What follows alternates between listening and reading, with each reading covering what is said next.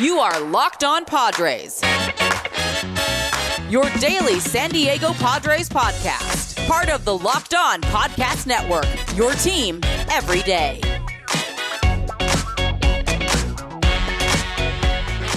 Greetings, ladies and gentlemen, and welcome to another edition of the Lockdown Padres podcast, which is part of the Lockdown Podcast Network, your team every day for Thursday, August 4th. As always, I am your host with sometimes, occasionally, but certainly not always the most, Javier Reyes. You might be familiar with some of my baseball-related work at places like Baseball FYI, Friars on Base, Off the Bench Baseball, or the biggest one, Just Baseball, to which I am a staff writer for. Or you might be, maybe you're a pop culture kid for some reason, or a grown person. I'm not judging, don't matter what your age is, obviously.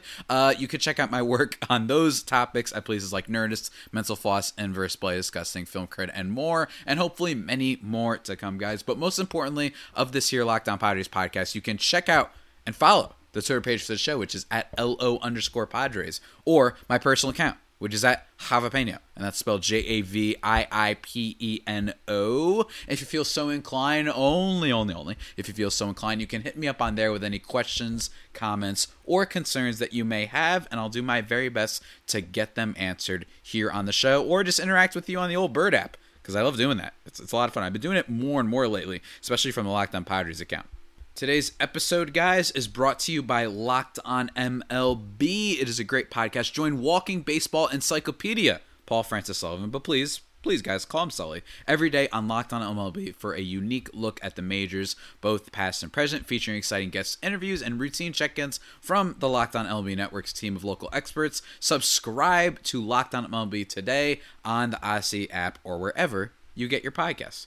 Sully kills it over there. Check it out. And for today's podcast, guys, we are recapping yesterday's very disappointing kind of... It didn't sting as much as... some other games this season, but it's at least, I wouldn't begrudge you for saying it's one of the losses that stings a little bit, comparatively speaking, for the Padres this season against the A's. Going to be recapping that, and then continuing and wrapping up my chat with Ben Kaspick of Lockdown Giants. So another chunky boy sort of podcast for you guys today, and since we have all that exciting stuff with Ben, let's get right into my game recap. Don't worry, only have to hang out with me for a little bit longer. And by the way, my apologies for my audio not picking up for my crossover with Ben. I don't know what happened when we were on the Zoom, but it just didn't pick up my mic. I don't know why. It's annoying. It's frustrating, and I hated listening back to it because. And granted, I don't usually make mistakes like this, but even still, I don't know what happened, so I'm sorry about that. But anyway, guys, let's break down yesterday's game. The Padres lost yesterday's game by a score of 5-4, and it was in extra innings, no less. And there's a whole bunch to talk about. And since I don't have too much time, like I said, I want to get the chat with Ben going. I'm going to go as quickly kind of as possible because this is one of those games the Padres would really like to forget. The A's are going to remember it for a while, but definitely not us. In this game, Joe Musgrove gets the start, and he was sensational, in my opinion. Yeah, he didn't rack up crazy amount of strikeouts, and he did walk three batters. One of them, by the way, wasn't a walk. He got a strike three guy. It was very similar to, actually, Jake Marisnik, from game one, who wasn't called out on strikes. It was basically the same sort of pitch that it did not go to the Pirates this time. But anyway, he goes 6 innings in this game, only allowing 1 run on only 2 hits. Only 2 hits. His whip has been impressive this year. This is a guy that when he does get hit, it's for a couple big bomb home runs and nothing really else, because sometimes, like I've said over and over again, the thing with the curveball is it can hang up in there a little bit too much in the zone. And every now and then with Joe Musgrove, it does. He's been basically the most reliable pitcher for the team this year. After having a little bit of a rough patch towards the middle of July and basically kind of all of July and a little bit of late June, Musgrove has had, I mentioned my Locked On Now video, which you guys can check out on Locked On Padres, the Twitter account. I said that it was his second straight quality start. It's actually his third straight quality start, all right? And I don't mean only in the technical term either. It's his third straight, pretty decent start. Against Miami, he only gave up 2 runs. Against Colorado, he didn't give up any runs and struck out 11. And against Oakland, a very good team, he only gave up 1 run. So shout out to Joe Musgrove being very, very good. We talked a little bit yesterday about how, Yu Darvish has been, or maybe not yesterday, but the day before, we were talking about how messy Yu Darvish has been for the last month, basically. How just really horrid, horrible he's been. I hadn't realized actually how horrible he'd been because of maybe just looking at just the strikeout numbers and a couple of good innings that he's had. He really hasn't been very good for a while, and Musgrove has thankfully picked it up for them. And for the other side of things, Frankie Montas, the good Frankie Montas, actually showed up. I actually did think that he looked good. I didn't think this was a Padres hitting thing. He gives up 8 hits, but he doesn't walk one, and he does strike out 8 on 86 pitches. I actually thought he was pretty good. That's the thing with Oakland's rotation. They have a lot of B to B plus, maybe even B minus guys. They don't have too many dudes that are just total disasters. You know what I'm saying? They gave up Jesus Luzardo, but he's still very young, and he hadn't, done well for them, but even still, he's still very young. So I'm just saying, they've had a lot, certainly, the Oakland when it comes to that rotation. I would kill for any one of these guys, Frankie Montas, Caprellian, any of these guys to be in the Padres rotation right about now. But, the big hits in this game coming off the bat of Adam Frazier to start, who's had a slow-ish start to his tenure with the Padres so far, but granted, he's been a little bit in and out of the lineup. It's a little bit... I don't disagree. I know it's a lefty-lefty thing that they don't like doing, but in yesterday's game, I'm this is a big all-star starting second baseman. He leads the league, the NL in hits. It's a little bit odd. At least I personally would just throw him in there. But then again, I'm not minding too much with Tingler, tinkering with the lineup and all that stuff. Adam Frazier drives in a single in the top of the third. Trent Grisham hits a double that's nearly a home run. Grisham, who I'd mentioned yesterday, along with Tommy Pham, as being a player that struggled mightily since July 1st, having a WRC plus of 50, which is just atrocious ever since then. Had his big kind of breakout of the slump game, I guess you could call it, going 2 for 4 in the game with 2 doubles, driving in 1 RBI on the night, but even still, it was very nice. And then they also get some hits from Victor Caratini, who, hasn't really done much for a while now, to be honest with you. But even still, it was nice to see for the second straight night the catching position doing well, with Austin Nola getting a bunch of hits the night before, and then now Victor Caratini. So, like I said, platoon of those two guys, I love it. I love for the catching position. By themselves, they aren't elite catchers, but with both of them, they're great. Tommy Pham ends up reaching on Matt Chapman's fielding error, allowing Hassan Kim to score in the top of the 10th inning. Why did I just skip past the most important thing? Mark Melancon blows a save for the Padres. And look, there's some whispers about how would you feel about Mark Melancon if it was a World Series type game, Game 7. I saw some blue check mark saying against the Dodgers, World Series to close it out. And my thing is all right, but in fairness, how many closers ever? Do you feel that confident with that? You know what I mean? It's just, it's closers. It's weird. Relief pitchers can be weird. They can have that blow up. You're never comfortable with nearly anybody, with the exception of Trevor Time and Mariano Rivera for the most part. And maybe I know the Craig Kimbrell and Liam Hendricks for now, but just in general, that's a little bit of hyperbole in my opinion. But he does give up the big hits to Matt Chapman, infield single, and a Yan Gomes single. It happens. And even though the Padres are able to score in small ball fashion in the top of the 10th, Matt Olson hits a huge double to deep right, one that Will Myers might have been able to catch, if we're being honest with you, but with the sun, it would have been a tricky catch to make. I like that Myers' defensive stats haven't been as porous as they usually are, so I do give him some applause for that, but I would have liked the catch there, man. I would have liked the catch. It just stinks because I was praising him for the good throw that he made in Game 1 of this series. But yeah, I didn't necessarily like the guys that I thought that they should have actually taken out Melancon a little bit sooner. I think that every now and then there are warning signs with Melancon. There'd been warning signs with him all season where he's giving up the big hits and whatnot. Not even giving up the big hits. He's one of those guys that would bend but not break, I guess, which is a saying I've used throughout the whole season. And that kind of is the case with him. He would walk a couple guys but then generate the double plays. I still think that you could chalk up some of that early season success to some Babbitt luck, maybe, perhaps. I still think he's a great pitcher, don't get me wrong. But, I did think that Tingler should have considered bringing him Tim Hill or, anybody. Hey, was Austin Adams available? I don't know. I just think that, there were the warning signs were there that the A's were kind of sitting on a lot of his off-speed stuff. And that's very concerning because that's really what Mark Melancon relies on. His fastball is not really all that, well, fast. So it was very unfortunate, but I don't want to do the manager bashing. Bottom line is this was a very tragic loss for the Padres. It stunk. You're about to go in there, win two games against the A's, a very good team. That would have been great to start before we head on this next kind of journey against a bunch of subpar teams upcoming, from Colorado to Arizona to Miami to Colorado again to Arizona, like all these really subpar teams, like I said, and they're going to need to win a lot of those games. And I'm not just saying that as the guy who overreacts and you got to keep winning games, but more because, you know, they have the second hardest schedule, as I mentioned on Tuesday's episode or Monday's episode. I forgot which one. Aside from this little, you know, next couple weeks schedule, there's the rest of the season schedule is the second hardest in the NL. So it's not a guarantee Padres make the wild card spot. That's for sure. Just a really unfortunate loss, guys. What can I say?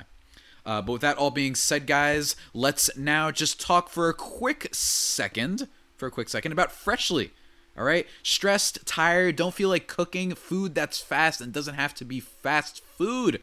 Freshly offers quality meals without the hard work of prepping, cooking, and cleaning. Ordering is easy. Visit freshly.com and choose from over 30 delicious, satisfying, better for you meals like steak peppercorn, sausage baked penne, or their chicken pesto bowl. Come on, that sounds amazing, right? Freshly can fit your lifestyle with a variety of plans and meals to pick from that work for your dietary needs, preferences, tastes, and family size. It's really, really great. Our listeners can try Freshly for just $6.16 per meal. Stop searching the internet for healthy food near me every night and start living life freshly. And right now, especially for Locked On listeners, Freshly is offering you guys $40 off your first two orders when you go to freshly.com/lockedon. Stop stressing about dinner. Go to freshly.com/lockedon for $40 off your first two orders. Bang, bang, bang, guys. And now, vroom. Let's transition to the car stuff, ladies and gentlemen. This episode is brought to you by Rock Auto. With the ever-increasing numbers of makes and models, it's now impossible for your local chain auto parts store to stock all the parts you need. Why endure often pointless or seemingly intimidating questioning? Is your Odyssey, is it an LX or is it an EX? You know, I don't even know what that means. I'm not a big car guy. Don't worry, though. You have rockauto.com in your pocket or laptop or whatever the heck you use. Whatever has internet. There you go. That's how it works. Save time and money when using Rock Auto, guys. Why choose to spend up to 30, 50, 100% more on the same parts from a chain store or car dealership? Doesn't make any sense. They're a family business serving auto parts customers online for 20 years, and they have everything you need from brake parts, tail lamps, to motor oil, and even new carpet. Go explore their easy-to-use website today to find the solution to your auto part needs. Go to rockauto.com right now and see all the parts available for your car or truck. Write Locked On in their How'd You Hear About Us box so they know we sent you. Amazing selection, reliable low prices, all the parts your car will ever need. rockauto.com. And now, guys, let's talk to Benny. So what would be your reaction to the season if the Padres lose the wild card game, for example? How disappointing would that be of a season? Because people, like, I guess the wild card was always a distinct possibility because the Padres had this great offseason. They won the offseason again, as they have done a few times in their history. I don't know. Part of me just wants to talk about too, though, that I don't think the playoff format is fair because I mean, I don't have the standings. Okay, here they are. So the Padres winning percentage is .565. They would be easily in first place in the NL East, and they would be just 3.5 games back in the NL Central, but 7 games back in the NL West. And given that these three teams figure to be good moving forward, the Giants, it's a little bit uncertain because they have so many free agents in the offseason. But I mean, do you think it's fair if the Padres end up winning 95 games and the Mets win the division with 85, that you only get a 1-game playoff given you've played 162 games and grinded it out and you just happen to be in such a good division? I think that it's so easy for me to say that it's unfair. right? It's so easy for me to get here and be like, this is dumb. The Mets are garbage. Why are they going to get in there with only 85 wins and all this stuff? And this issue has been brought up in other sports too, like in the NBA, and there shouldn't be conferences. We should just do away with that. Just top 16 teams, the end. And in football, where famously the Seattle Seahawks one year made the playoffs with a 7-9 record, that the Washington football team this last year, who didn't even, they had some quarterback that was named after, I forgot what his name even was. And then that was the team that made the playoffs. But my feeling on that is, in general, is that it just doesn't happen often enough for me to think that it's this giant issue. It's not like every year, sometimes you get divisions like this, right? Sometimes you get divisions that are, in the case of the Mets, so bad that just being slightly above average gets you into the playoffs, or in the case of the NL West, which I argue is even more rare, which is that you could argue 3 of the 5 best teams in baseball are in it. So I'm not for necessarily changing that. I'm just for changing all the other things. I'm for making it that we have to make it fix the way some teams spend all the money in the world, and then others, maybe buy a package of chips, and then that's it. You know what I mean? Like, maybe you have to fix it that way. I don't know if that would totally ameliorate all of the concerns, but I'm not going to go that way, because then it sounds like it's just kind of sour grapes on my part. It's just one of those years, man. It's one of those years. And it's also not like the Padres were built all in for now. I know people keep saying that. I don't know why people are saying that. Tatis is still super young. Grisham, Jake Cronenworth, ranked by Fangraphs as a top 20 asset in baseball right now. They still got Machado. They have Mike Clevinger coming back next year. Yeah, Yu Darvish is going to get a little bit older, but you're hopeful that Blake Snell gets better, and you've got McKenzie Gore and all these prospects. So I don't actually buy into the whole, like, they had to win it this year. That's my whole thing. They are built to last and be competitive for a while. And I think it's actually pretty exciting for baseball that we have all these teams in the same division battling it out. Yeah, they're definitely not like a one-year situation. You're absolutely right. But the Dodgers find a way to be really good year after year, even though they're kind of, it's not often that a team can sustain the type of success that the Dodgers have. So you and I know, being in this division, that they're good for the foreseeable future as well. Mm-hmm. And then the Giants are really the wild card. And something that this is reminding me of is just that you can't predict this game, because everybody knew that the Dodgers and Padres were going to be 1 and 2 in some order at the top of the West. And everybody knew that the Giants were going to finish in 3rd.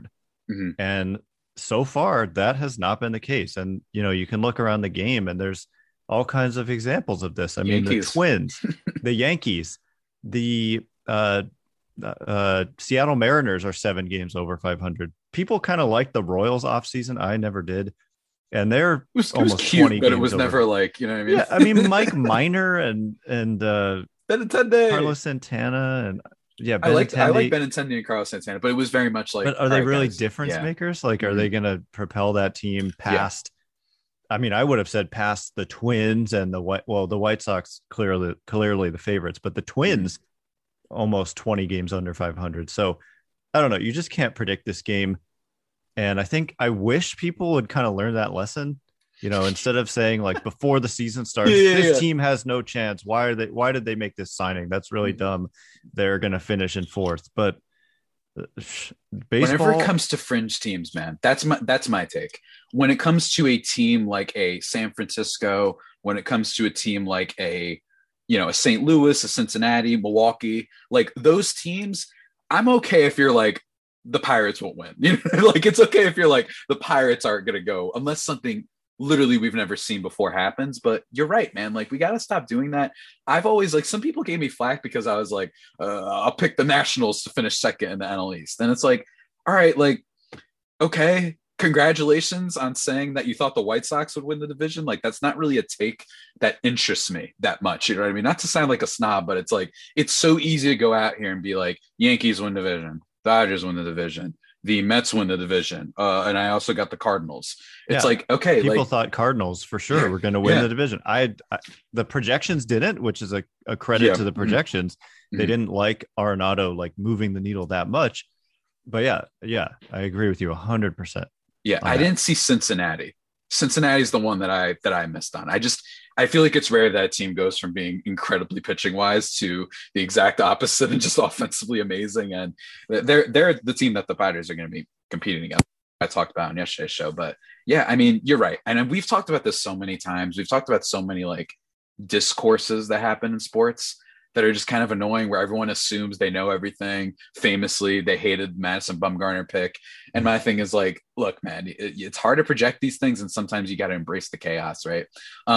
The last thing I want to talk about, speaking of the chaos, is just what other moves, I guess we'll talk about this really quickly. What were the other moves that made your jaw drop, aside from the Dodgers and aside from the Giants getting Chris Bryant 30 minutes before the deadline? What were kind of the other moves that you thought were surprising, disappointing, or whatever from around the league? Because a lot of people are saying, and I agree, that this is probably the best trade deadline we've had in at least in a long time, and in my opinion, the best since at least 2015, which I looked up the other day. That was like the Cespedes, David Price, Troy Tulowitzki year. No, I agree. It was probably the best trade deadline I can remember. And a big part of that was teams' willingness to part with top prospects. That's not something that we've seen basically ever, or at least in this era where top prospects have been hoarded like never before. To see Jesus Luzardo move for a rental was eye-opening. To see the Blue Jays part with what Austin Martin and I'm forgetting is it Simeon Woods Richardson, or is that the guy the Mets gave up? No, that's somebody the guy with the Mets Peter gave up. Pete Crow Armstrong. Well, I don't know Armstrong. Which one. I think it was which. Armstrong. But anyway, they're two top prospects, including a guy they drafted like 5th overall or 6th overall just a couple years ago or last year, and was projected to possibly go number 1, and they trade him for Jose Barrios. And I like Jose Barrios, and I appreciate that type of move because like we have talked about, these prospects are no sure thing, and you know what you're getting in Jose Barrios. I was most surprised probably by the Marte trade, but it tells me the A's are a little lower on Luzardo than maybe some in the industry. He has struggled after being really good, like in his first go around in the major leagues. He then has struggled and then struggled in the minors. But to see him go for a rental was pretty surprising. I like the Yankees moves. I think that Gallo and Rizzo are pretty darn good players to just kind of throw into your lineup, you know, and create some balance with left-handed hitters in there. So it was exciting to see all the big names on the move. Hold up a minute. BetOnline is the fastest and easiest way to bet on all of your sports action. With baseball season in full swing, you're going to want to track all the action at BetOnline, and you can get all the latest news, odds, and info for all your sporting needs, not just baseball, but the NBA, NHL, and all of your UFC, MMA action. They've got you covered, guys. Before the next pitch, head over to BetOnline on your laptop or mobile device and check out all the great sporting news, sign-up bonuses, and contest information. Don't sit on the sidelines anymore, as this is your chance to get into the game as teams prep for their runs to the playoffs. Head to the website or use your mobile device to sign up today and receive your 50% welcome bonus on your first deposit. Remember to use that promo code LOCKEDON. BetOnline, your online sportsbook experts. I think that the Giants did well to get a player of Chris Bryant's caliber without giving up any of their top prospects. Agreed. But is there anything that stood out to you that I missed there, or were you impressed by all the big prospects that moved also? Yeah, I think for me, I remember when there was, and I imagine this, I think Preller, I'm not saying it was a wrong or bad decision or wrong or right decision with the Jose Barrios thing. I love Barrios. I would have been excited because he's Puerto Rican. I mentioned this many times, but like they, at least we saw, because we see this sometimes, right? Like we mentioned this with the Dodgers, where I don't think, given that you got Scherzer and Trey Turner, that you gave up too much stuff. It didn't feel like that to me. But at least I looked at the Blue Jays. I was like, okay, I understand that there's a possibility A.J. Preller, that they asked him for Mackenzie Gore and C.J. Abrams. And he was like, I really like these guys. I want to keep them and have some flexibility. Because nothing that doesn't get talked about with moving prospects in the Pirates situation is you like having the flexibility because their team is literally set up like it's going to stay mostly what it is for now, which is both a good and a bad thing. It means you might not be able to, you know, move around as much, looking at you, Eric Hosmer. But like, that was definitely like I was like, but also, okay, I get it. You know what I mean? Like, I was like, okay, I do understand if that was the asking price. I was a little bit surprised that Josh Donaldson, of the Twins didn't go anywhere. I was like, what? He's older and it's like a cheapish contract. It's not like he's signed for a bajillion years. I was surprised that a team didn't go for him. I know he acted a little bit like a punk earlier in the year with all the stuff he was saying and trashing opposing pitchers. For some reason, very, very weird, like stretch of things from Josh Donaldson. But definitely, I think that the Yankees, for me, are a good example of how you don't know actually what it's going to cost to get guys. Everybody was saying that the Yankees didn't have anything to deal with, and their farm system just shot up in rankings, and all of a sudden they have Joey Gallo and Anthony Rizzo on their team. So like that's my thing. You never really know what it's going to cost for guys.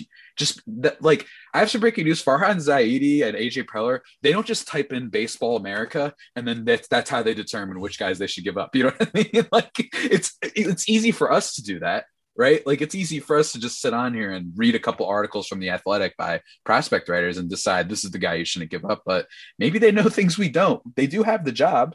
Granted, it's not like everything in sports. You know, we've learned a lot of it does have to do with nepotism, certainly sometimes, but to a degree, you know, some of these guys do know what they're doing. So that was my biggest takeaway, I think, is that you saw so many teams that we didn't necessarily think would definitely buy. I love what the Blue Jays did with Berríos. They do have him for another year. And I think that rotation could improve a lot. So I thought it was just a fun deadline, man. I really did. And the Chris Bryant thing, though, I cannot get over that happening. They didn't say a word. It was like they found just the hidden plug.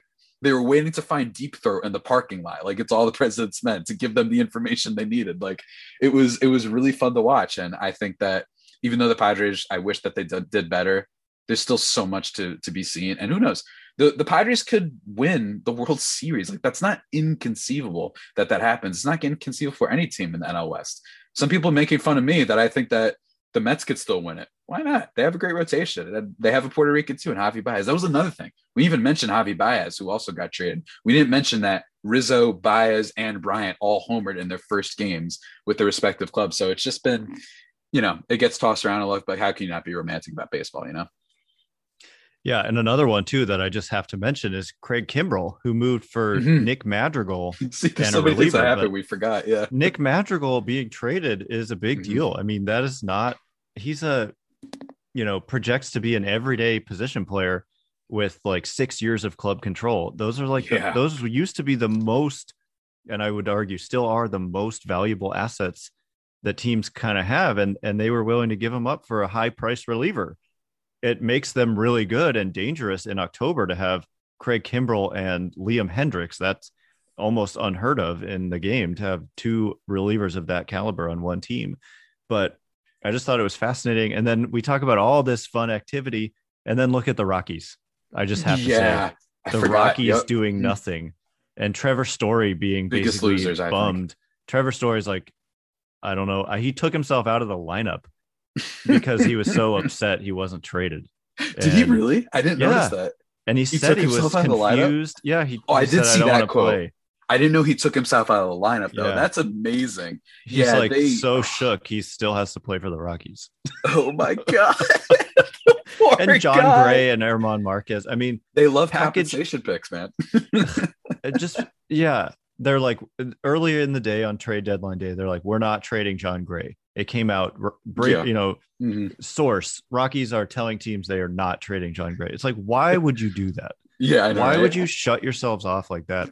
What a joke. And it's not like John Gray in trouble. Is, you know, he wants to be there and he's good, but what is the long-term plan? I mean, they are in trouble being in this division and being in the situation they're in. The D-backs are the ones with the worst record right now, but I would say the Rockies are in more long-term trouble. So them doing nothing, I agree. Biggest losers. How about the Cardinals? Mm-hmm. I threw them out there as biggest losers. John Lester and Jay Happ. I disagree with you on this one. I think they knew they weren't buying, so I can't view them as a loser. I know that those are weird random pickups. Like, well, what was the Pablo Sandoval? No, that was the Atlanta. That was Atlanta. It was Atlanta very much like Minnesota. I didn't get the moves either, but at the same time, I thought that they shouldn't do anything anyway. I think that they rightfully kind of conceded. So my counter to the moves being weird is that I don't think they should have bought anyway. So like whatever they did, as long as it wasn't buying, I think would have been fine. The team that everyone said, no doubt, Cardinals, what are the favorites to win the division? Right. But it was very weird. The John Lester thing was like, he's still in the league. Like, it's actually like, you forget it. That was, I mean, weird, it's like, okay, if you don't think they should be buying though, then shouldn't they be maybe giving those spots to young players? Like, what's the point of John Lester and Jay Happ? Is it just to float around 500 and be mediocre the rest of the season? They're one of those teams that's kind of stuck in the middle right now. They're not really contending seriously, and they're also not selling. So that's a bad place to be, in my opinion. I guess what they're trying to do is just give this team a chance to get hot and to have like major league pitchers. But I don't know. I hear you. Excuse me. I hear you on that, but it's disappointing. I would be really disappointed if I was a Cardinals fan. Yeah. I think they've become resigned. I think they figured out at one point, they were like, this team is just at best, maybe like 83 wins or something like that. I think I think that's what it is. That's my opinion. Who knows? Maybe they catch heat and then everyone's like, wow, you should have bought at the deadline. We'll have to see, I guess. But dude, it's been so much fun talking. We definitely got a lot of content out of this. And as always, man, I hope that aside from playing the Dodgers, I hope that the Giants lose every game. Oh my gosh. No. What? Tonight they're facing Madison Bumgarner, so that'll be fun. Oh wait, never mind. So beat Madison Bumgarner. You know I'm not a fan of this. So yeah, you can beat the Diamondbacks and whatnot. Chris Bryant against Madison Bumgarner. I'm looking forward to it. The Padres and Giants play each other a ton in September. Giants are basically done with the Dodgers. They only play them one more time, and it's at home. But Padres and Giants play each other 10 times in September and October. They have a series underrated is the. I mean, people know it just based off the record, but the Dodgers-Giants series, it didn't have like the hatred moments, like Tatis versus Bauer, like, you know, Kershaw yelling at Jerks and Profar, but it definitely, in just terms of game quality, I know you had the crazy no check, the check swing that went your way over with the Giants. That was hysterical. You were also right about Kenley Jansen being due for a blow-up, so unless you're playing the Dodgers, I'm obviously rooting for them. And I'm also just kidding. The Giants are a pretty likable team, and we'll see how things pan out over the rest of the season. It's going to be fun. It's going to be fun. Great talking to you. And zip-zap-dee-doo-dah-bango, everybody. That about does it for my discussion with Mr. Ben Kaspick of Locked On Giants. Be sure to go check out his podcast. He does a kick-ass job, guys. He's just the best. He's just the best. And I hope you enjoyed it. I really do.